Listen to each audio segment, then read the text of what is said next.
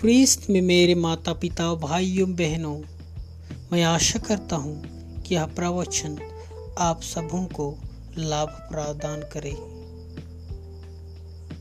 और आपको प्रभु यीशु में, पवित्र आत्मा में, पिता ईश्वर में जुड़ने में मददगार साबित हो। अनैतिकता की कभी जीत नहीं होती। सत्य का आधारशिला केवल परमेश्वर ही है। नैतिक शिक्षा हमेशा सत्य पर ही केंद्रित एवं आश्रित होती है। आज के पहले पाठ में यीशु के शिष्यों ने सत्य का प्रचार किया, पर कुछ असामाजिक तत्वों ने उन्हें कुचलना चाहा।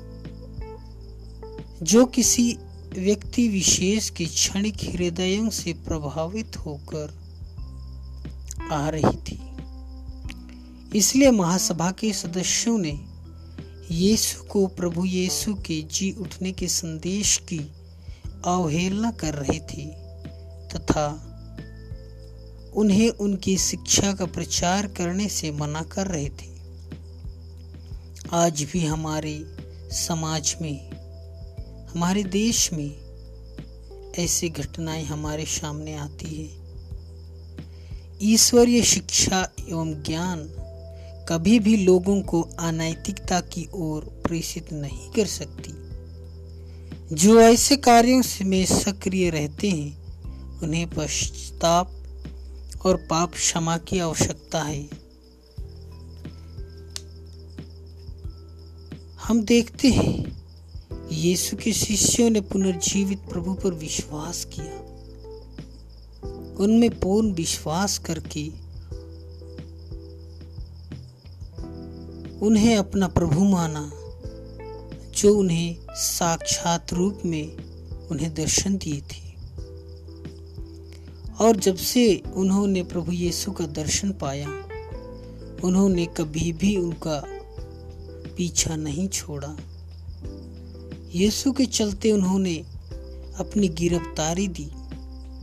महासभा के सदस्यों ने उन पर अभियोग लगाया और यीशु के बारे में बोलने के लिए उन्हें प्रतिबंधित भी लगा दिया और उन्हें रोक भी लगा दिया।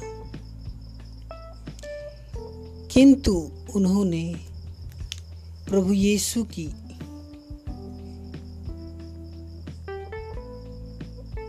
जी उठने की घटना से प्रेषित होकर उनकी उद्घोषणा करने में वे कभी भी वो तनिक भी नहीं हिचकिचाया।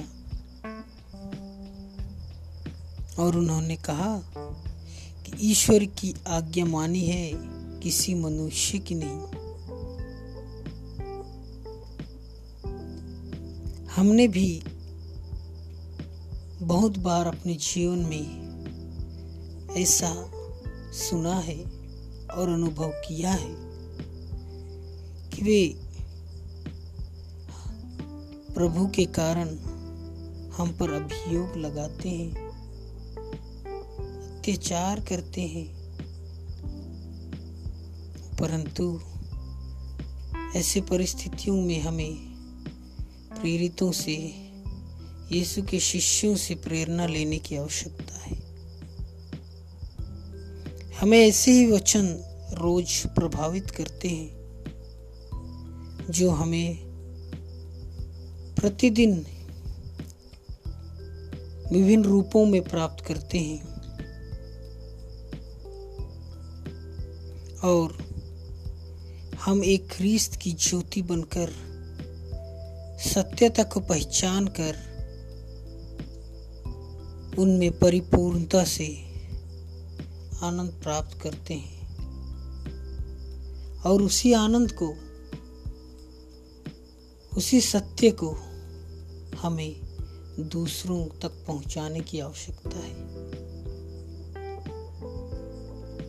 हम विभिन्न रूपों में सत्य को, उस सत्य का अर्थात यीशु मसीह के संदेश को, हम अपने घरों के सभी सदस्यों को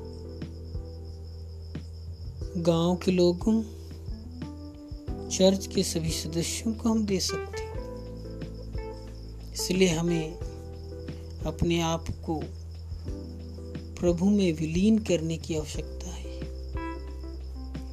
एक होने की आवश्यकता है। आइए प्यारे भाइयों, बहनों, इस लॉकडाउन के समय में हम प्रभु में बने रहें और हमेशा ईश्वर से जुड़कर प्रार्थना में लगे रहें। आमीन।